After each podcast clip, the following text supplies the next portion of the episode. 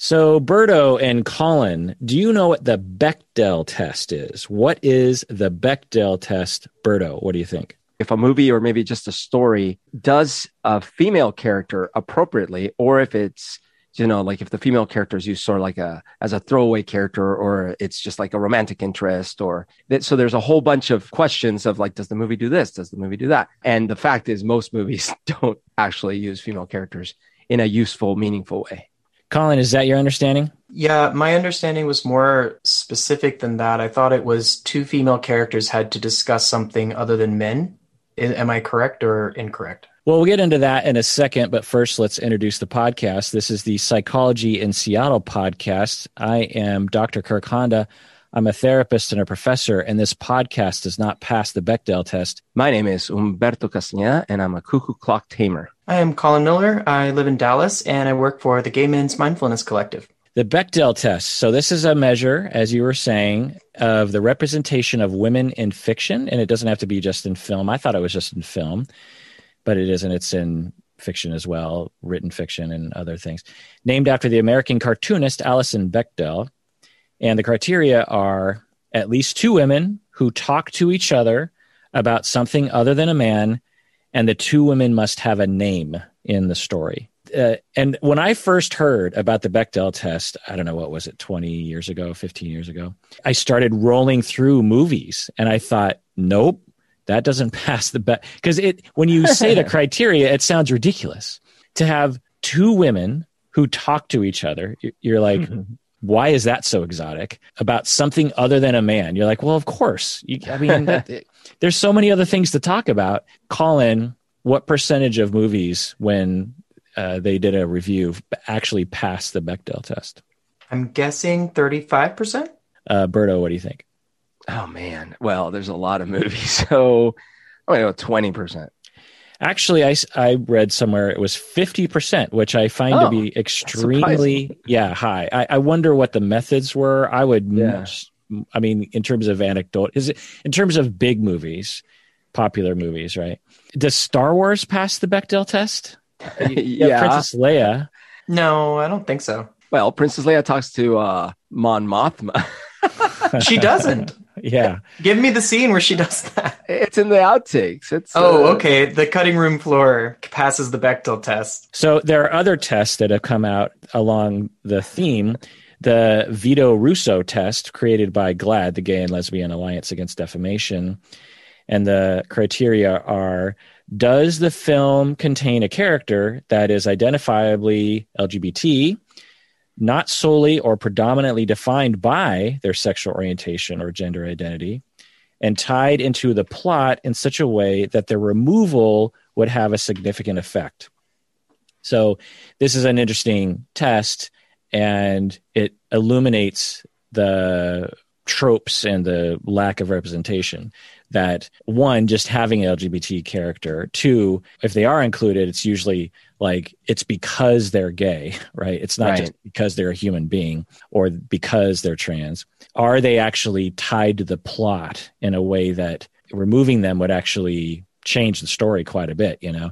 Uh, are they just a throwaway friend for example right? Yeah. I love it. I think it's great. I i would have to say that as a, a lover of film and a gay man myself, I have to wonder about how these important conversations in production studios relate to some of the negative uh, conversations that also occur about who gets to play what parts, what stories get, you know, put onto the screen, what stories get funding.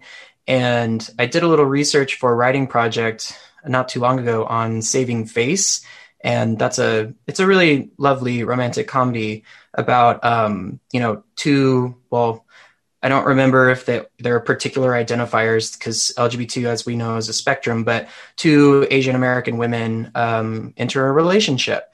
And they, um, in the production, you know, history, if you look up that film, there were a lot of conversations about, well, how can we soften this? People aren't really ready for it. I mean, it came out in, I think, 2004. And for me, the early 2000s feel like light years away in terms of what we were seeing on on screen. I think there have been leaps and bounds, but they were like, oh, should we make um, do they even like it would be like a descending conversation as I understand it. Like, does she have to be gay? Can't um, can't we have her in a heteronormative relationship with another Asian male? And then when they she would say absolutely not, they would say, well, okay, if she has to be a lesbian, can we have her with like a a very like tradi- like traditionally beautiful white girl like on screen, like a one that's recognizable for people, like maybe like a Scarlett Johansson. which I found kind of humorous because Scarlett Johansson's gotten a little flack for thinking she can play anything and blah blah blah. That's a whole other thing. But um, but yeah, so I, I find myself wondering where the line is because at the end of the day, I don't want writers to feel pressured to put LGBTQ characters in film. I think it's more of a systematic thing where we just need to kind of restructure everything so that more LGBTQ writers have more outlets for their stories so that everyone kind of, you know, has equal, uh, equal, I guess you could say, time on the play playground. So, yeah, what's your thoughts on that, Berto, in terms of quotas? Well, um, so this goes to something that I brought up now twice in two different podcasts, and and at least the first time, I, I got a lot of flack in the comments, but I'll just restate it again. I wish we would get to the point where that conversation where they were saying, "Does it have to be uh, this, that, or the other thing. That that wasn't even a question. And I don't mean because like, well, of course it has to be, but it'd be like, uh, no one would bring it up because it's like, this is just a character. The same way that it's like, it's like, hey, I noticed you said the character's wearing jeans. Do, do they have to wear jeans? It's like no one would ask that. It's like some people wear jeans, some wear, people wear pants. And now sometimes wearing jeans is important to the story. Like, what is that? My the the traveling pants or something, whatever. Anyways, sometimes sometimes it might be like no, of course, Philadelphia. They they have to be there has to be this story was about literally a gay couple that then one of them catches AIDS and this fine fine fine I get it, but so my take is with anything like work, movies, and stuff, you might need to force the system a bit to kickstart the engine. And yeah. this is a big debate uh, when I was in in uh, when I was in school, I remember there was a lot there was a lot of folk that were upset that some uh, companies would offer uh, more internships to people of color, and um, and I understood. I mean, I was like, yeah, that would be frustrating if you're not. You know, I had a friend who was white, and they were frustrated. It's like, why, why, why do they? And I get it. At the same time, it's like you're trying to you're trying to steer a ship that has been headed in one direction for millennia and you're trying to just like can we just course correct just slightly? And it takes a lot. And so sometimes you have to use heavy handed in my opinion heavy handed techniques to try to course correct. Yeah. The the issue to me is not about shoehorning in particular diverse quote unquote cast members into a story. It's about if you're going to tell a story that probably should include diversity to not have it is a clear indication that you either don't care or are ignorant or just flat out racist or don't even understand the market. There is a huge market for black people, Asian people, women to watch movies. So, one, if you're going to tell a story that should include diversity, to not have it is a problem. And then, two, as a studio decides to greenlight movies, right? If they tend to always be centered around white issues and men issues and a narrow set of mainstream identity issues, uh, straight issues, then then that's a problem. So so the problem is is two levels. One, what movies get decided to be greenlit, right?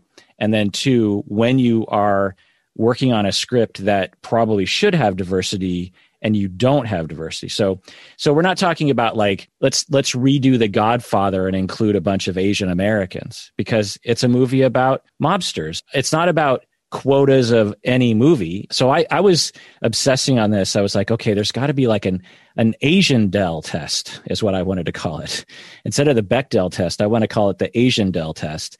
And I'll go through my criteria in a second. But I, I wanted because I'm getting so tired of watching movies that should have Asian Americans in it and they don't. And I'm again, I'm not looking towards just any movies. I'm looking mainly to movies that take place in Los Angeles or Seattle or something or Vancouver, Canada, where there should be at least a couple Asians, at least in the background. you know, I was watching uh, the Descendants, which takes place in Hawaii, in Kauai, right? With George Clooney. And it, you'd be hard to find a single Asian American, even in the background. And on Hawaii, it is literally half Asians. Not even in the extras are they included very much. So that's what we're going to do today. And I asked Berto to come up with the Berto-Dale test, which I think is going to have to do with Colombia. And I asked Collin to do what, what are you calling your test, Collin? The Gerardal test. That's my middle name, and I felt like the word play because it's you know got the B the or excuse me, the D energy. So.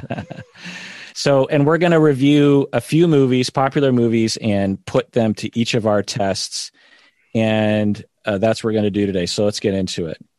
Um, so, uh, Berto, what are your criteria for your test? All right.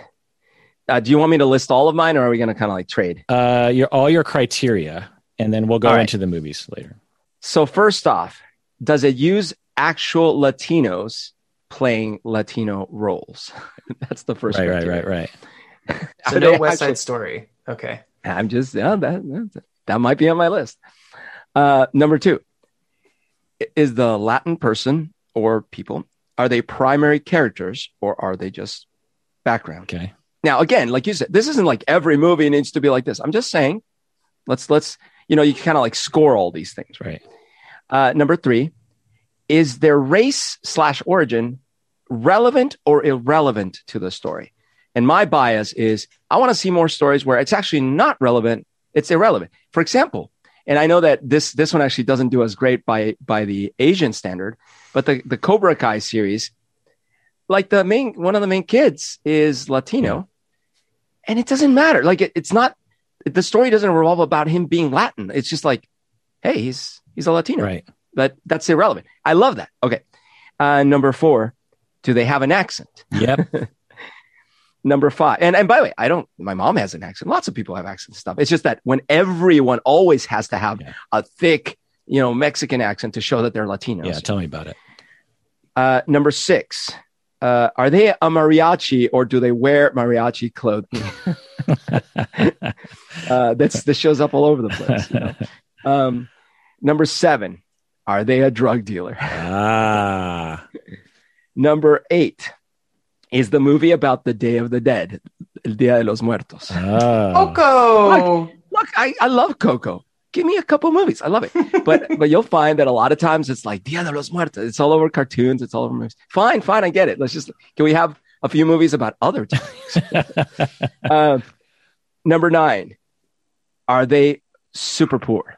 Uh, and like, look, I have nothing against poor people or, or rich people. It's just uh, the next one, number 10, is are they super rich? Because like a lot of times what I see is like, you know, they're the destitute, which is a reality. There's a lot of destitute Latinos, and then that's a reality but like that seems to be like that's the Latino in the movie, or the Playboy, ultra jet setting, um, you know, open shirted uh, millionaire Latino, and, and that seems to be like, and I want some of the in between. Yeah.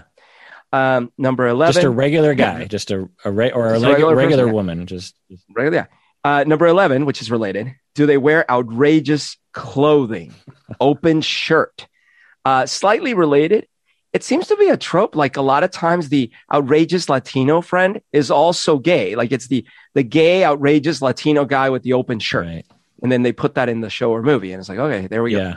go. Um, yeah, and I would call that like uh, maybe there's probably a word for it, but I guess what I'd call it would be like the the token egg basket or something. Like they're they're throwing yes. all their token in, in yeah, one in one basket. We only have one slot. What can we do? Well, how many can we hit? Yeah. Uh, number 12, are they uh, specifically a Mexican person in real life playing a different nationality right. of Latinos? Like, like because, Narcos. Yeah, like Narcos. And actually, Narcos, the main guy is Brazilian. So, but still. Yeah. Um, and number 13, are they the comic relief? Okay. Yeah. So so you're hitting on all the tropes that Latinx people are usually Yes, yes. like sh- so, I guess it's the op. It's like don't do don't this do the kind thing. tropes. Yeah, yeah. Yeah, don't do the tropes. Uh, okay, Collin, what are your criteria?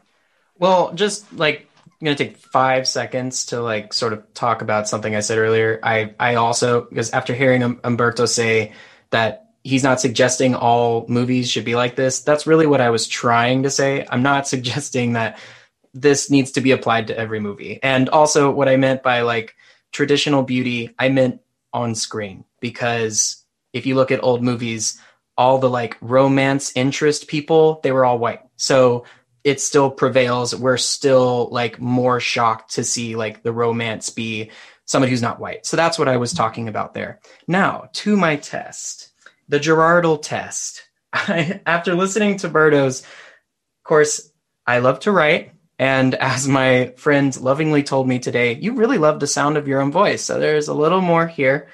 Uh, but I only have 10 rules. So let me just knock through them. Number one if a coming out moment is featured, then it is handled with substantial, tangible integrity. Okay. I couldn't say that they can't come out because that's a big thing for gays. So it has a right to be on screen. Okay. Number two, the most important gay character could be described in at least 10 other ways that have nothing to do with their sexuality. Okay. Mm. So there, I like there that. I was reminded of the Red Letter Media sketch on it- the first. I think you know what I'm talking about, where they were Yeah, yeah. trying to come up with descriptors for the Phantom Menace characters, and they really couldn't because they're so underwritten. That's a great one. So that was an, the inspiration for my number two. Far Like, how do you describe this character? Well, they're gay. Um, Yeah. mm, I mean, they're And in the movie. They're, they're sassy. They're, sassy. They kind of sound weird, you know. Like, Yeah. all They have that whole like gay thing because they're gay. Yeah, you I know, don't ga- know. you know, gay. That doesn't that describe They're- the they're entire gay. personality and, and motivations of the entire character? What more do you need to know? Yes, that's and that's when when people ask me like about Kirk or Berto, I say, well, you know, they're straight, and then I, just, I can't think of anything else. Exactly. It's like, oh, Right, no, way. Tell me more. So my number three is if a heteronormative character is offended, confused, dismissive, sickened, etc., by the gay character, I guess any gay character, then that gay character does not adjust or soften the blow as a way of affirming a narrative of the safe homosexual. Oh yeah. Well, I know what movie you're. I won't spoil it, but I know exactly. I actually rewatched this movie with Stacy recently. My number four, the gay element is not the central conflict. Like Okay. I am gay, and that's a problem, and that's my only problem in this movie in my life Right, of all right, time. Hmm. Number five, if a death is involved, look, people die. I'm not here to say you're, you can't kill your gay characters, but if a death is involved, then it is a crucial part of the narrative, and it isn't an artistic punishment. For being gay, Right. right? because you're right because we don't all we not all gay characters on screen should be nor are altruistic so Right, right. nice save number six and this is also death related but i felt like it needed its own number. If aids is involved then it is a crucial part of the narrative and it also isn't a punishment for being gay. Right. i, I also i was tempted to put like they can't die of aids but again i i just i felt like i couldn't nullify that story. Number seven two gay people talk about something in a unique way that is representative of their communication outside of being gay so this is co- sort of the like most Bechdel one i guess Right. Number eight, there exists some subversion in the narrative that makes it unique. Now, when I read these to my friend, the same one who said I love the sound of my own voice, she said she didn't know what that meant.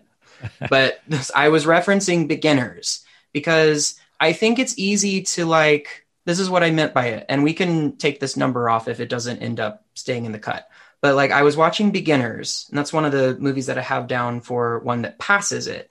And there was a subversion of the narrative. We're used to seeing the dad with the son who has to come out to him. But it was the reverse. The dad had to come out to the Hmm. son. And that was like a refreshing new narrative. So so some kind of newness. And because I think there's a lot of nuance to being queer, even though as a disclaimer, as a gay man myself, I made this only for cis gay men. So I hope that lesbians, trans, bi, I hope they get their own lists. so, number nine. The sexuality of a gay person is not othered for the purpose of serving a narrative that others it. Right. And I love a movie that does this, Basic Instinct. But her bisexuality is only to be like, wow, bisexuality is scary. Right. Yeah. So yeah. There, there- there's so many movies like that where Yeah. essentially the bisexual or the gay person is the villain, and a, a part of their villainy and their otherness is that they uh, they they're not straight and it's Mm-hmm. scary and yeah. Queen's Gambit. Queen's Gambit. What? when did that happen? Sorry, Well- I didn't mean to squeak. Her friend, quote unquote, who's like trying to get her to be irresponsible and drink when she didn't want to Right. stay out. She didn't want to drink, and she's gonna miss the big game the next morning. Oh, and they sleep together because that's what irresponsible bad Right. people get you to do. Yeah. All right. The final number 10. If a gay person helps an ally on their own journey, that relationship is substantial for both parties. I think it's totally cool for people of all orientations to help all people of orientations, whatever. We should all be friends. However, there's a lot of the, and a lot of um, African American people listening can probably relate to this. There's like the mystical queer, as there is the mystical black person who exist in a story only to save the white person right and has no life outside of that. Kind of the gay best friend thing. right. So yeah, that's the, it. the same movie I'm thinking about is uh, has that element as well. Yeah, I like it. So um, for my test, I actually went a different direction and decided to do grades A, B, C, D, F Ooh, because I wanted a gradation uh, for for my test. So very some professor of you. Um, just uh, some so some considerations I've been talking about is that the uh, I consider the demographics of the time, the place, and the plot. For example, if a movie is set in rural Kansas, there might not be many Asian American characters. That's fine. Movie about the Italian mob, maybe no Asian Americans. But if you have a movie in that, that takes place in current Los Angeles high school, then there better be some effing Asians in it. And what am I characterizing as Asians? Well, it's kind of complicated, right? Because we're talking about literally half the planet's uh, population are considered Asian in America. I mean, we we have this category in the United States where you just say Asian and uh, something like how many billions? We got seven and a half billion people on the planet. Something like four billion people on the planet are considered Asian by American standards. So what does that even mean? You're essentially saying, yeah, I'm from 60% of the earth i'm from earth you know like if an alien randomly ran into a ear- earthling 60% of the time it's going to be a quote unquote asian person you know what i mean um, and that doesn't even include asians in in uh, like afghanistan because and i'm talking about just india china japan indonesia you know anyway but what i'm including are is what i consider to be my cultural uh, I don't know, sort of pocket, which are East Asians, Southeast Asians, and Pacific Islanders. So East Asians like Japanese Americans, Korean Americans, Chinese Americans, Southeast Asians like Vietnam Americans, Indonesian Americans, Filipino Americans, and Pacific Islanders like Samoan Americans, Hawaiian Americans.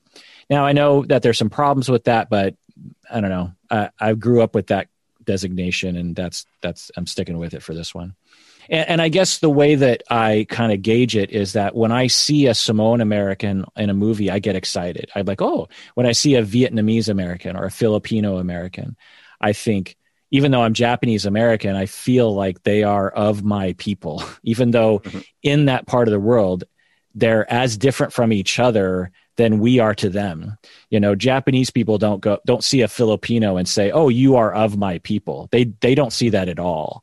But in America, the way that I relate to Filipino Americans is very similar to the way I would relate to other Japanese Americans. Not exactly, but but it, it that's just my experience, and of course, other people have other experiences. But now my grades are going from you know A to F, and A I give if one of the top three characters that are listed uh, in the cast list is is a you know Asian Pacific Islander, and no accent and noticeably Asian American. Because there's there's a lot of people who are like quarter or even half and you can't tell. And and i and when you walk around in the united states you can tell. The asian mm-hmm. americans look asian american right? So it, it, they need to have no accent like me and all my people and they have to be noticeably asian american b is one in the top 10 top five, top 3 sorry with no accent but not noticeably asian american which i'll get to later C is top 10, no accent, noticeably Asian American. D is top 20, no accent, noticeably Asian American. And F is no Asian American cast member without an accent. So you could have, you know, all sorts of Asian American or Asian characters with accents. Often, actually, they're Asian American actors that don't have accents cast uh, to have them have an accent, like Mr. Miyagi, which I actually enjoy, but that doesn't pass this test. Um, and exceptions are made for other non-white characters which i'll get into in a second so the reason why i had it this way instead of the way y'all and bechdel did their test is that to expect an american film to have two asian americans talking um, and to not ha- have at least some of the tropes i find to be too too tall of an order to you know, a bridge too far. Yeah. Uh, so it's like I and I gauge it on what I'm happy about. It's like if I just see if I just see like a top 10 actor in a movie or a TV show that that is Asian American noticeably and doesn't have an accent, I vocally scream and my wife registers it every time it happens. Um, so that's my test. Okay, so I'm gonna I'm gonna go into my first movie, and then we'll go around the horn. Uh, what do you say? That sounds great. After the break, let's do it. What do you say? Now I say that's great. Gotta go get my rainbow on. All right, we're back from the break. So, Berto, if someone was both trying to get a Latinx non, you know, a, a, movie that passes your test. What's your test called again, Berto? Mine is the Berto Dell. So if you were trying to, uh, you know, you were doing a pitch for a Berto Del movie, a movie that passes the Berto Del test, uh-huh. and you were trying to get them to become a patron of the podcast, uh, what would that pitch sound like? All right, hear this out. Hear this out. I got a fantastic movie idea. So this ragtag band of, you know, outrageous people that are friends and they've been through hell and back. They are now down and out on their luck in, in central Chicago and slash Toronto. And they're like, oh my gosh, what are we going to do? We have no money. We have to have a startup. And then one of them starts going sort of like nuts, like, oh my God, I can't handle reality. And so the others are like, oh my gosh, you know what? I think we all need to like sit down and listen to a podcast together. But then they all vote on it and they're like, but there's so many options. What should we listen to? and then the guy, the, the one going sort of like nuts. So it's like, I can't listen to anything. They all make me insane. And then someone's like, hey, calm down, calm down. There's one where there's this guy that all he does is yells out crazy, wacky characters at the intermission of the podcast. It'll make you feel relatable. And so they listened to Psychology in Seattle. And as they were listening, they thought, oh my gosh, we should support this thing. And they all became patrons. And by doing so, a fairy godmother descended and turned them all into Colombians. The end. Wait, wait, wait, uh, wait, wait, wait, wait, uh, uh, uh, sir. When does the mariachi band enter the, the picture? well, oh yeah, I need to get this thing sold. Right. So, like, uh, where they were at first re- uh, gathering, gathering at the park, there was a mariachi band playing right there. and it was the Day of the Dead. And actually, one of the guys comes up and says, Hey, I say, I'm a drug dealer do you have any money for me? And it's really great. You'll love it. okay, so greenlit. Um, so, Collin, you have an announcement to make. I do. Yes. Uh, so first off, I just wanted to say that I love Psychology in Seattle, and it's been a wonderful experience. And I am going, I hopefully, to continue returning as a guest on the podcast here and there. Yeah. But in terms of being a social media ambassador, um, I have chosen to let that responsibility go because I'm going to pursue my work more with the Gay Men's Mindfulness Collective. And to kind of wrap that up, I just wanted to say, first of all, thank you to Kirk for the opportunity. Thank you to Berto for being an amazing co host. Thank you to all of the people on Discord who are Piss Guardians. Uh, if you want to know more about that, go to the Discord. And for all of the admin on the Psychology in Seattle fan page, and for the people on Reddit who are keeping the content coming, you're all doing an amazing job. And I look forward to continuing to explore with you in chats and conversations and all of that good stuff. Yeah, I'm really happy for you, Collin, and uh, as your career progresses in the, all the various pursuits that you're doing. Just to clarify, you're still going to be a part of the community, if you will, right, Collin? Yeah. Yeah. Totally. And you'll be on the podcast, which a lot of people, that's all that they know you from it. Because, you know, I think most people don't even use our social media platforms. You know what I mean? The people who do definitely know you, right?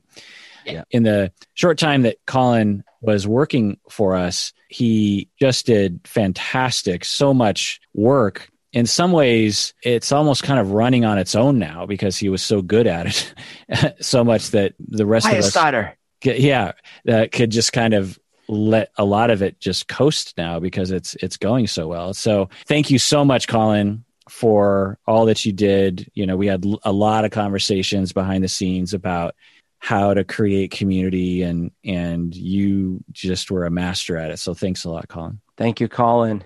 And best of luck with that, man. When when are you already engaged with that or when does it start? I've been working with them for quite some time. I think the community is just growing and the jobs they're piling up, man. Is there a link? Is it, what do we do? How do I Well, um, if you identify as a gay man, you well, which what, is there a way to like support the cause or like yeah, totally. voice? You know, Um, if you have interest in supporting, um, so Brian Falduto, who was a guest on the podcast before, he actually is kind of the well, he's not kind of, he's 100% the daddy of this whole enterprise. He has a podcast called the Gay Life Coaster Podcast. Go listen to that. But um, if you're interested in supporting, um, he has an email which I'll I'll drop here with my vocal cords. It's Brian Falduto at brianfelduto.com and he has a website brianfelduto.com and he can tell you how to support it. F E L D U T O. yes. I know. It's a it's a beautiful romantic name. I love i love typing it into my my email every day Okay, so my first. Okay, so I, I thought I need to limit my movie uh, search because there's so many movies, right? So I thought, well, if if we look at the United States, so you know, if I look at French movies, for example, or movies that take place in France, eh, that's a harder thing to. There are plenty of Asian French people, but I, I'm not familiar with that so much. So I, I relegated to to Americans, and I thought, well, how many East and Southeast Pacific Islander Asian Americans are there? You know, so let's let's try to get like a percentage because if it's one percent of the population, then we shouldn't see that many characters. But when we look at it, uh, Collin, uh, what percentage of the total American population are East Southeast Asian, full and mixed? What do you say, Collin? i'm gonna go with 45 Forty-five percent of Americans are Asian Americans. i'm not good with percentages i didn't want to undersell it but i wanted to give like a like a thirsty good number because i want those people to feel seen Uh, Berto, uh, what percentage would you say? Let's just say it's less than forty-five percent. Yeah, I'll, I'll go. uh I'll go fifteen percent. It's seven percent. So Okay, seven percent of total American population. So you know it's not a lot, but it's Yeah. sizable. You know, one pretty in close to 45 yeah, it's pretty, close. Yeah. I mean, everyone comes from Asia in some ways. but then you say, well, a lot of those are immigrants, so some of those are going to have accents. Well, back of the napkin, you know, conservative. About five percent of the U.S. population are Asian American without accent, like myself, like my parent, like my dad, like my grandparents. About five percent. So one in twenty American citizens are Asian American looking and do not have an accent. And then we look at different cities. So, Berto, what American city has the most Asian Americans? um, San Francisco. Collin, uh, you get another guess. This this uh, city actually has forty four percent Asian Americans that Oh, live I in the should've city. Gone in Hawaii. Damn it, so dumb. I mean, that's not where I'm going. I'm probably going to get this wrong too. Um, New York? Berto, guess again. That's not a bad guess, by the way. Honolulu. Yeah, Honolulu is 44% American city. But that, but that's so. This goes to your point. I, I don't even like. I see so many things about Hawaii that are not Asian, so then I forgot. Right. Honolulu is filthy with my people, just filthy. And San Francisco, number two, as you did you say San Francisco, Berto? I did. That was my Yeah. first guess. Uh, it's 23%. Uh, LA is 15%, Sacramento 12, Seattle, Tacoma Metropolitan 11%, uh, New York is 10%, so it was a pretty good guess there, Collin. And Not Baltimore, 45? not 45. All right. San Diego's Rule 11. of three. That joke is dead. Okay. no, let's just keep rolling it out. Um, uh, Baltimore, Washington, 9%, Greater Houston, 7%. Then we got Boston, Chicago, Dallas, and Philadelphia. Uh, so hey, Dallas. yeah, Dallas is top 12 or something. And it's hilarious. Uh, and I'm an Asian American, so I could say this. When I hear an Asian American with a Southern accent, I just find it to be the, the funniest, the funniest sound. There's this, there's this Asian American Southern comic from the 90s that I, I just thought, and he had a lot of jokes about it. He's like, yep, this is not the accent you thought you're going to hear. So, you know, it's pretty funny. There's a character like that. I think we talked about him in Palm Springs. There's like he's not a main character, but All right. he's like a cowboy Asian. Oh, yeah, and people forget true. the there's a great YouTube channel called The Try Guys, and there's just four dudes that try things, hence the name. And one of them, Eugene, is uh, he's Korean and he's from Texas. Yeah. So yeah. Dude, I Yeah. want to watch that movie again. You just reminded me how much I liked it. Uh, now since not a lot of movies take place in honolulu san francisco yeah but la i mean every tv show half of tv shows half of movies take place in la because of convenience and so i decided i would look at movies that take place in the la area so in the la area we're looking at 15% asian american that's a that's a lot of asian americans Wow. and back of the napkin 12% of los angelinos do not have an accent as Asian Americans. So, so we're talking like one in eight human beings who live in the greater Los Angeles area are noticeably Asian American with no accent, meaning they were born or their grandparents or their great grandparents were born in the United States. So, my first movie is a movie that I love that is Booksmart from 2019. I think I gave this like a 10 out of 10, I th- or maybe a 9 out of 10. I, I think this movie is just uh, of its Baby's form, knees. uh, you know, of movies that take place on the final night of high school. This is just a superb movie that's funny and touching and interesting and random. And the characters, I mean, there's some slow moments, but I just really liked it. I really love that relationship. Female between- directed too. I think Yeah. Olivia Wilde. Yep, hundred percent, Olivia Wilde.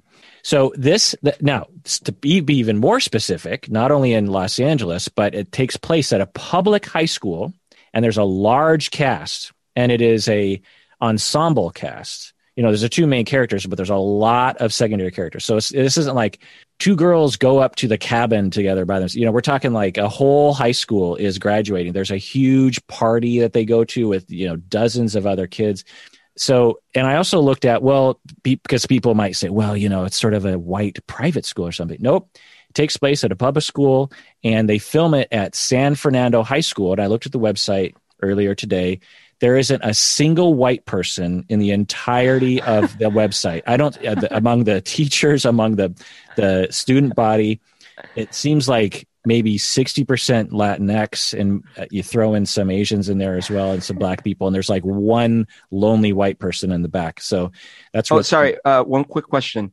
Uh, I'm sorry to be ignorant. What does Latinx actually stand for? so you know how y'all down south of the border will genderize every word right Oh, yeah, yeah, yeah. and latino Oh, so instead of saying Latinos and Latinas, you say Latinx. right because originally people would say Oh, nice. latino and then women are like um i'm not latino i'm latina uh, the same is with you know filipina and filipino Okay. It's also filmed in glendale and pasadena and you think well glendale and pasadena is a lot of white people nope glendale 16% asian 17% latinx pasadena 14% asian 34% latinx a third so we're talking about a huge, and then 11% black. So we're talking about like white people are one of the minorities um, in in Pasadena.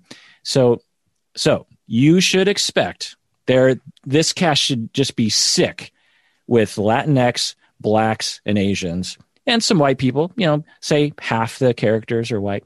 The two main characters are white, of course, and we have to go all the way down to 15, the 15th named character, Tanner, who is a Asian American, I believe, uh, half Japanese. He, his last name's Hiraga.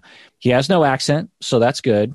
Uh, and he is just a regular guy. He's just a regular high school kid. He has a couple lines, but it's real brief. And in terms of like extras, you, we hardly see any.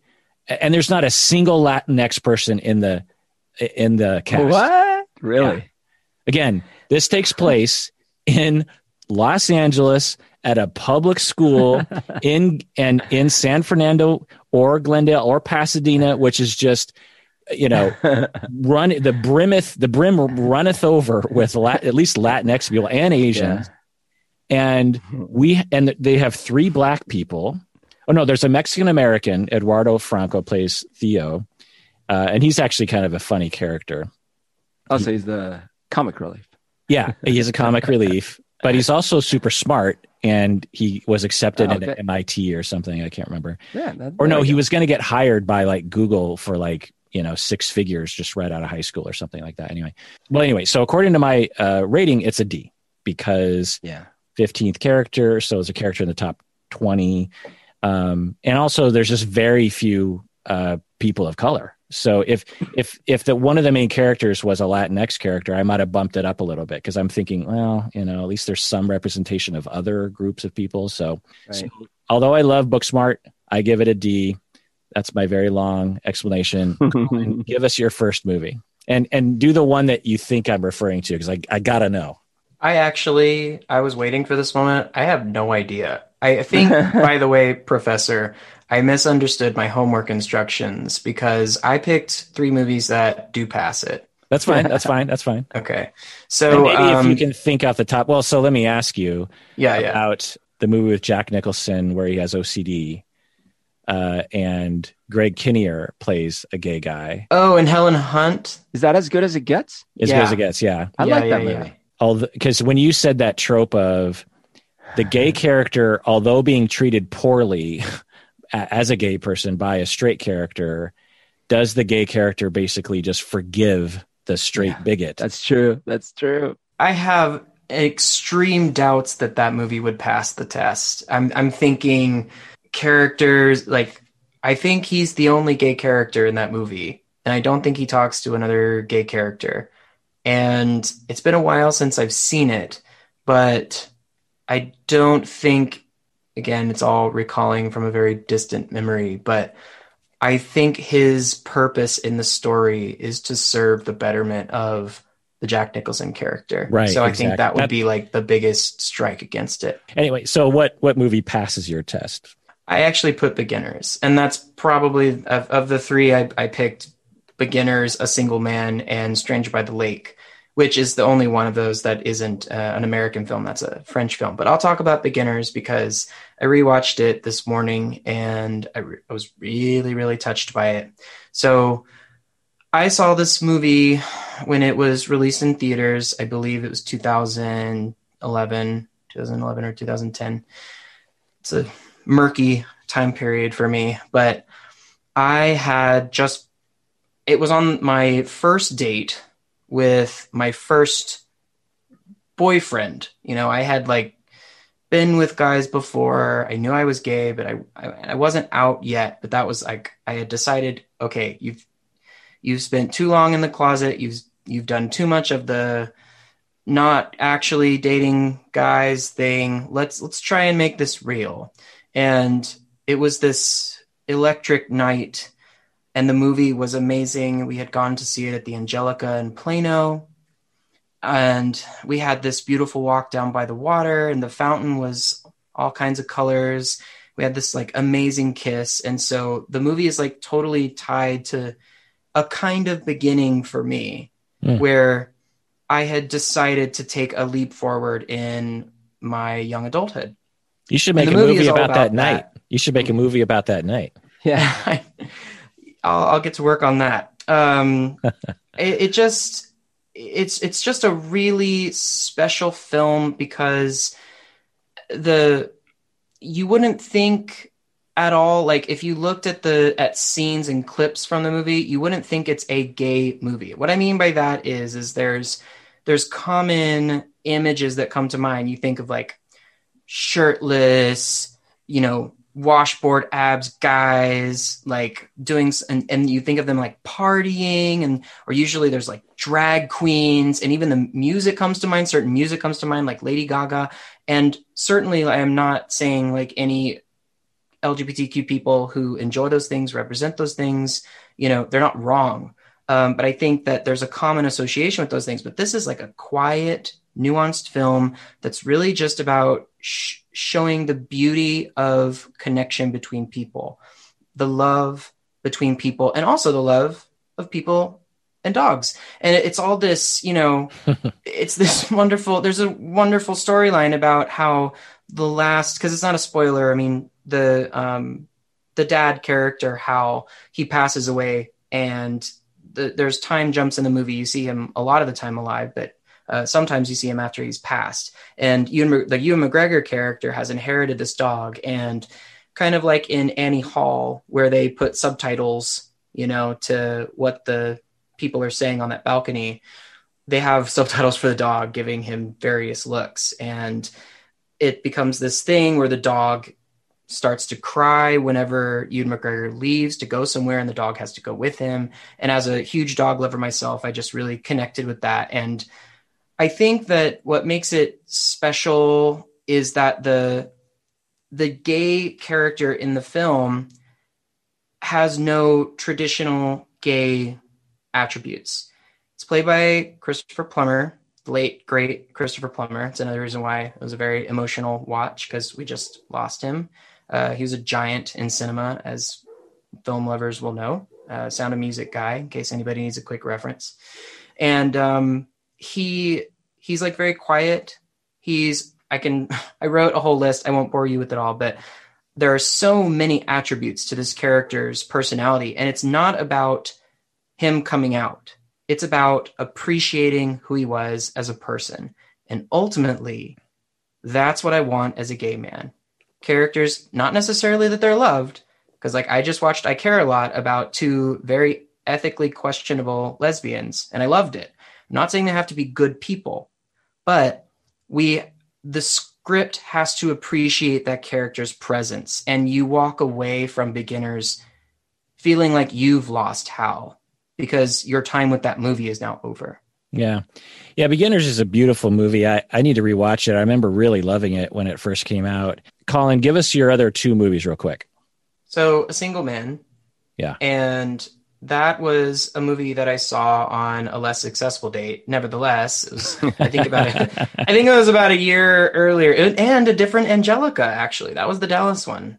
And uh, I think that A Single Man is wonderful because it's again there is a gay character in it, and I think a lot of people would go, uh, well, you know, and again, it's not a spoiler. Like the romance is over. One of the gays died. They can't have a happy ending. I know a lot of gay people want happy endings for their character. I totally respect that. That's not me. It's not necessarily what I'm looking for. But you you really get a sense of who George is as a person. Once again, what I'm looking for. And it's about him appreciating his life. It's not about him coming out because he doesn't. He remains closeted through the entire movie. But he realizes that in his grief and as kind of a connection to his inner turmoil of not being able to come out as gay and be open with his students, he lives his day differently. And so things that he wouldn't have appreciated before, he he's appreciating for the first time on a new level. People he's met, his classroom of students, his best friend Charlie, who's played amazingly by Julianne Moore. And this one is based on a book that I read. I have no idea about beginners. Um, this is a Christopher Isherwood novel. It's beautifully adapted. Yeah. And then the last one, Stranger by the Lake, is a French film, and it's extremely different from the first two. So this is about a hookup spot in uh, in France where gays meet by the lake and they hook up. Somebody dies, and there's a little bit of it's not necessarily a mystery. It's an examination of the animalistic style of sexuality.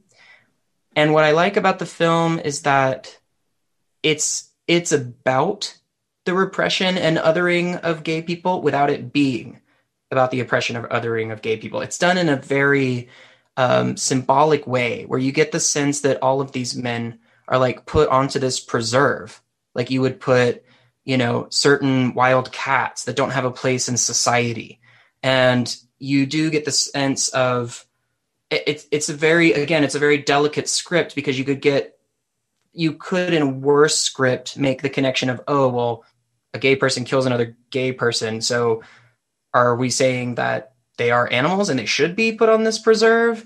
I, it, it doesn't go there at all. Um, actually what this what i think the movie is trying to say is that because society has repressed our ability to express ourselves uh, for so many years i mean years and years and years since people have been people. It's been repressed.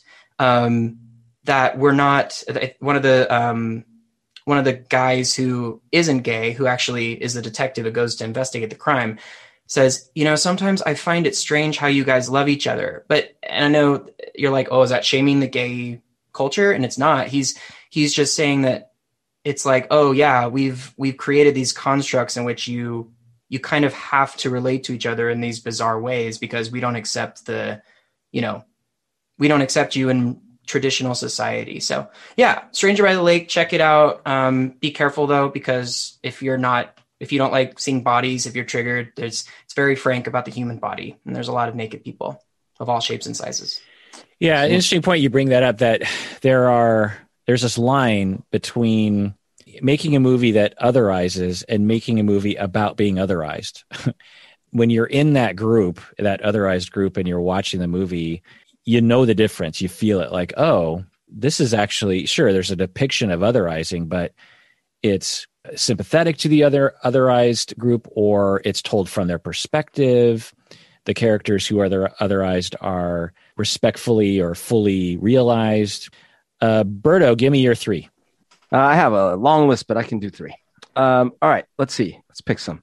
All right, so you mentioned West Side Story, but I I was little when that came out. It's also a long time ago. So I'm actually going to go a little more recent than this. But the, the brief mention there is that uh, it was, it, it, you know, Latin culture played a big role in that story, but there were a lot. Uh, the main character, Natalie Wood, was a white girl playing a, a Latin gal. Uh, but here are the ones. So, number one, uh, Romancing the Stone. Oh, it's a yeah. movie, movie I love. I love that Colombian movie. Colombian drug dealer, right? That's so an F if you haven't ever seen it, you know, it's uh, Michael yeah. Douglas and uh, what's her name? Um, Kathleen Turner. Kathleen Turner. Yeah, I was going to say Michelle Pfeiffer. Kathleen Turner. And yeah, it takes place in quote unquote Colombia. um, and, you know, I was in Colombia at the time. We all went to see it in the theater and we were all like, that's not Colombia. and it's okay, but it's, it, it's just like, of course, it was about drugs and everything was portrayed and like it's just this sweltering jungle and it's just full of drug dealers and I love the movie. It's just it does a really bad job of of showing the other side of the coin. right. The the Latino guy is one probably not Colombian, right? No, everyone everyone had uh was clearly Mexican, which is fine. I mean like that's how they were able to probably get the movie funded, right? Like it was just a movie that I loved. And all of us that we saw it, we were like, that was awesome. But at the same time, are they making fun of us? My little mule, Pepe. exactly. Yeah. So it was not Colombia. No one in it was Colombian. No. All the accents were Mexican. Yeah, and he's a drug and everyone dealer. was a drug dealer. And he was violent, and he was a killer, and he was a criminal, yeah. and he was and of course kind of like a magical Latino because right. he had the magical solution. Yeah. Problem. Now, were there drug dealers? Yes. Are they? But it's it's it all goes down to like, yeah, but that's the only thing. Yeah, right, right, right. all right. So that's one. Um, yeah, A plus yeah. filmmaking, F for rec- representation. Yes, exactly. All right. the next one is um, all right. So this one's a little tricky because again, it's it's a thing. It's a great series, Narcos. Uh, Narcos is again a great series, really good uh, TV or TV series about Pablo Escobar. Uh, at least the first two seasons. Um, with Man is is Mando in it? I think so. Isn't it okay. Pedro yeah, Pascal? Yeah, yeah. He's oh, okay. Other... He's the he's the main the is he the mm-hmm. main guy? Or? No, he's the friend of the main he's guy. The friend. Well, yeah, okay. yeah, yeah. Right. The other because the main guy, the guy that plays Pablo Escobar, is Brazilian. Mm-hmm. And so here's the here's the funny thing. My brother grew up in this country. So he he Didn't didn't learn Spanish when he was little. Yeah. He only learned it as an adult. So uh, he doesn't hear the accent differences very well. Just like I, I can't tell accents apart very well with other languages, but I can when it comes to Spanish. So uh, he tells me, "Oh my gosh, I watched it. That guy's amazing." And I watched it, and I had just gotten done watching uh, Pablo Escobar, El Patrón del Mal, which is a Colombian soap opera that's like nine seasons long, with a guy that basically once you watch it, you, it's almost impossible to remember the real Pablo Escobar because this guy did it so well. So I just seen that, and I watch and I start watching this one, and the poor guy, the guy's doing a great job. It's just that he sounds nothing like a Colombian, let alone like Pablo Escobar, like nothing. now they did have some in the show that were Colombians and, and sounded Colombian, and so I was actually happy about that. But the main character, it's like, oh my gosh, you could have found. In fact, you could have hired the guy that played him in the Colombian one. All right. So love the show. I, I didn't actually see the second and third seasons, but I think it's a great, very well made show. It's just unfortunate that, first of all, again, glorifying the drugs. And it's almost even worse because that show actually is like, look at these heroic, you know, US, you know, um, yeah. drug enforcement people and look at those drug addicted or you know drug right. you, you, could have told the story from a colombian. You could have told it from the, yeah. the main the main cop. So my my next movie is uh another one that i love. Like it's funny. All these movies i actually love. It's just um and i actually have two but i'm gonna pick one of them this one is napoleon dynamite. I love napoleon dynamite. It's awesome. Yeah. Yeah. And in a way, this almost makes it okay because it's just that he's got his little like Latin Latino Latinx friend. Yeah. And it and he's you know he's like a meek meek little Latinx friend with a little vote, vote for Pedro. Yeah. Vote for Pedro and stuff. And he even has the little funny, almost Cantinflas mustache, which is like Cantinflas is a f- famous Mexican um, comedian. Um, when I saw it, look, I love the movie. I think he's funny. I think Pedro's funny. I think the whole thing is funny it's just a reminder. It's this painful little nab inside my ribs. It's like, that's all you get. That's yeah. all you get. That's all you get. Yeah. And so I'm like, gosh darn it. Why can't we have like that's the that's the exception to the rule. It's like, oh my gosh, that's funny. Cause you know, we know normally Latin Latinx people are normal. yeah. What do you think about his follow up of uh, Nacho Libre? Oh yeah. So that one's another one. That one's on my list too. It's like all right, yes, we get that the Mexicans have their wrestling, and then then you're the white guy who goes to Mexico, and now you're a wrestler, and it's um, it's funny. I, I didn't think it was quite as funny. It's a, it's a funny movie. There's some really funny moments in it, uh, but again, I there isn't like the serious movies about um, I don't know about all these topics. Right, I guess right. I it's it's really hard because as I was making the list, I actually don't have in a way bad things in here. A lot of them were some of them are shows like there's uh Modern Family, but I have Scarface, I have Speedy Gonzales, I have Family Guy with Consuela. I have all these things. They're all fun. I love all these things. They're funny. But, but they don't pass your test. They don't pass my test and where are the ones that do? They're so few and far between. Yeah. So. Yeah. The the thing that I always think about is I spent some time in Mexico City. Well, I guess I'll say I spent time in Bogota as well.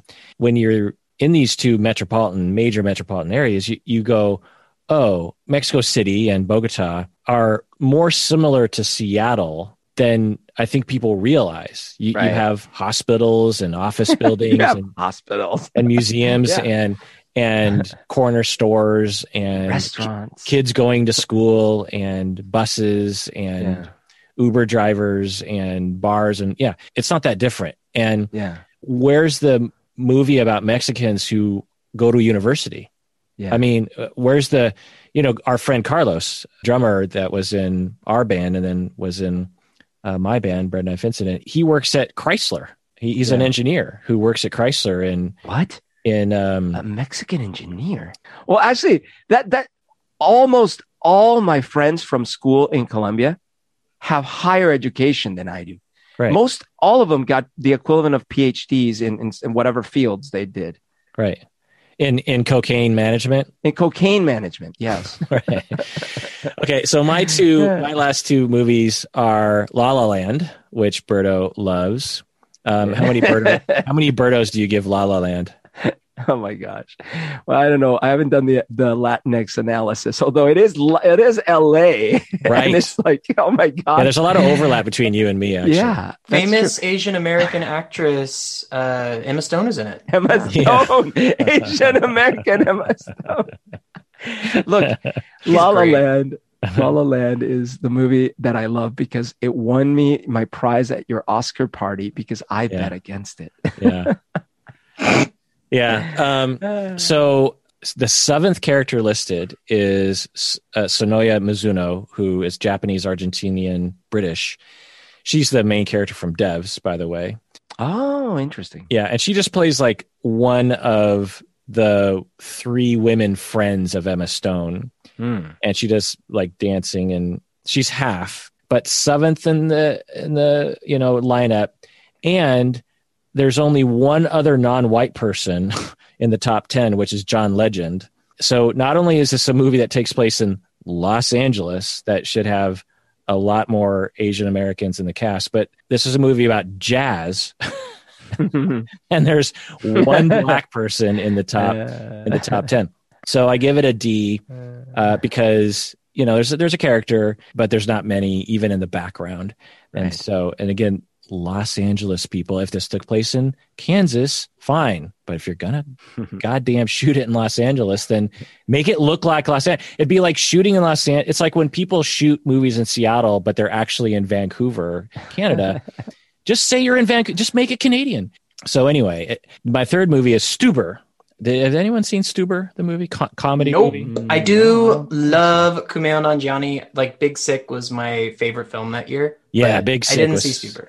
Have you seen Big Sick, Berto? Yet? I, I, Not yet. You have to see it. It is comedy slash touching at its best. It is just Similar to Beginners, it captures life, right? Where it's Yeah. like funny then sad, and both of them together, and real Yeah. characters, real dialogue. Yeah, anyway. Stuber, 2019. It takes place in Los Angeles about an Uber driver who picks up a cop trying to catch a killer, and it takes place in current day. So, top three build actors: Kumail Nanjiani, who is not East Asian but is from Asia, Pakis- Pakistani. We have Dave Bautista, who is half Filipino. Did anyone know that? I don't think I knew. Well, I mean, I always wondered about the last name, but I didn't know that. Yeah, you know I Dra- mean- Drax from. Oh, the, I know he is. Yeah. Yeah. yeah. I'm not. I'm not sure what that race is called, but he's really good at killing aliens. Yeah, well, he's he's half Filipino, no accent, and a character, and uh, he's not super noticeable, right? Uh, but you know, uh, half Filipino, and I I see him as you know, I'm like, oh, he looks half Asian, um, and then a Indonesian actor from Indonesia uh, is the third person. So, but he has an accent. So I give this one an A, even though it doesn't really pass it because I don't know if a lot of people think of Dave. It's the same thing with The Rock. The Rock is is Asian. He's Pacific Islander. He's Samoan. He, I think he's part black. I think he's part black, right? Mhm. But he's but he's also I feel like some people transcend race and humanity when they're wrestlers. Like Gustavo, my one of my, my bestie, he loves wrestling, and so like he he just sees Dave Bautista as like wrestler man, and same with The Rock. Like and and when you when you experience people in that world, like they're gods, and so it was interesting because again, as I mentioned, I see Drax as or see, I just called him Drax. I see Bautista as, as the alien from Guardians of the Galaxy. So it's just so interesting. You're right. Like people have all these different associations. Yeah, well, so that's one of the problems with America and with Americans, with white Americans, is that unless it's super overt, they'll just think of them as like either white or black. Yeah. And uh, and it's and it's often not the case. Like with um, Bruno Mars, a lot of people think of him as black, but he's not black. or maybe he's part black, but he's definitely Filipino. Let me look that up. Bruno Mars. Oh, that's interesting. Actually, I Well, have and a, then what? As a in Kirk, I have a question about this. Actually, sorry, Bruno Mars is Oh, Puerto Rican and Filipino. To me, Bruno Mars is an Asian American artist. But how many people think of Bruno Mars as an Asian American artist? Right. It, it erases Asian Americans from the from the face of our society. It's just like you're just erased. yeah. I, I guess my my question is, as a mixed race person, we're what do we say? Like for the people out there that are like, because for me, I just think it's what a person chooses, right? Like as they as they identify. And I, but again, I don't want to like talk speak of my own cis white privilege and be like, oh, it's all all of your responsibility. Like I just I just want to seek to not offend and make sure people are represented how they want to be. Uh, what's your question? I'm wondering like what if you have a question if you're not sure like for okay so for somebody who is mixed race because like okay so my partner Connor is mixed race he's Asian he's Hispanic and he's white and for him it's it it doesn't there's always this like pressure that people sort of feel to like get it right or to guess both kind of serve to make him feel bad. And so i'm wondering like moving forward like shouldn't it just be okay i'm really in a roundabout way. Hypothetical person wants to find it out. What is like a nice way of finding out so that you don't offend the person? Well, one, how many people, how many white people ask other white people? Right yeah okay so like it's why does it doesn't matter right like in terms of it's not your business well it matters It matters, but yeah if, it matters if every time I, which is a thing, and Connor knows this too, you come across a white person and they're like, "What are you?" It's just like, fuck, you know. oh like, yeah he hates that like understandably it's this complete otherizing question, Mm-hmm. and you know that they don't walk up to other white people and say, "What are you?" They Right. only ask people that they can't figure out. You know, the first 50 times I was asked in my life, I just answered it. But by the, the 5,000th time, particularly as I got away from other people of color, you know, as I go further into rural areas in America and frankly into Canada, uh, which was one of the worst experiences, someone, uh, I was talking with someone for a long time in Canada and I'm just entertaining them as they ask me about my ethnicity. And then they're just like, So who's sponsoring you? And I'm like, what do you mean sponsor? What do they even? I don't even know what that means. They're really digging into it. Well, you know who's you know who's sponsored because you know there's this there's this Japanese woman who lives you know and so someone's sponsoring her and I'm like sponsor what the hell are you talking about? And then this other person chimes in and is like no he's probably born in the United States. So this person just figured I because in apparently in Canada or according to this the, this group of people in order for an Asian to legitimately live in Canada, they have to be sponsored by a, a white person, essentially, a Canadian citizen. Anyway, so one, if you are of privilege and white and you are curious, it's similar to uh, what are you supposed to do if you're curious about a, the way a black person's hair feels? What are you supposed to do about that? How about shut the F up? How about you just keep it to your goddamn self? Yeah, Like, I think what I was meaning is they're like, okay, so for our purposes on the podcast, when you just in this moment were thinking, how does Bruno Mars identify? And I'm thinking like if somebody's like in charge of his social media or like writing an article and they want to know everything, like where he's from, who he is, like the approach, I guess, is just put down everything, like just put that because that's for what I would think. But then it becomes like whose business is it there as well? it's complex and every individual is different. I have my particular thing given my pocket and other people have theirs. Uh, there's a lot of different situations. You know, part of you is like, well, I want to honor that. Maybe it's just like, I want to be sensitive to it. I want to honor it. Okay. Yeah. It's okay to ask along those lines. Like, you know, I, I've had people come to me and they're just like, so I don't want to be insensitive and I really don't want to be racist, but what is your heritage? and I'll be like, oh, okay. You know, I, for me, and not everyone and you know that's a person of color is going to react this way but for me i'm like okay you know even if it was a really off topic question i'm like okay well you know you gave it a shot and you, you were nice about it. You recognize that you might be stepping in it. And and for me that's okay. Um, and i'm happy to answer. Now it depends on what their response is to that. You know if they're just like super focused on the fact that i'm japanese american then it's like okay you know I, i'm also other things besides japanese american right per- personally, I found that I um, I just kind of keep my guard down when it comes to that stuff because there's I've been actually surprised, pleasantly surprised, a few times where it's like, "Where are you from?" And you know, I could be like, uh, "Well, you know, I'm, I'm from Tacoma," but you know, I, I know what they're getting at, and it's like, I'm, I'm from Colombia, South America. And I usually I'm or I had been for a lot of my life expecting like, whoa, like first of all, if I say Colombia, they're like, oh, uh, like from Washington D.C. Right? Like I, am expecting them to think I mean District of Columbia, uh, and that happened to me when I was in high school several times. You know, I'd be like, I'm from Columbia, and then they would be like talking to me about things that I had.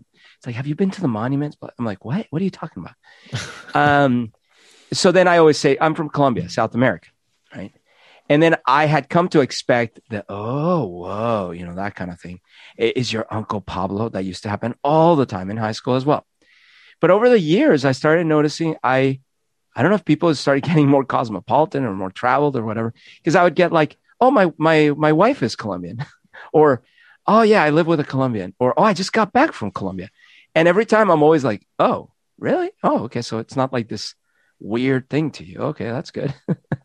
yeah. Uh, you came to the United States at the height of the, the, worst time, man. Of the cocaine yeah. criminal association. Yeah. And there's a like like Collin, do you associate Colombia with cocaine and and crime? No, but it's only because I don't have I think this is another part of the problem.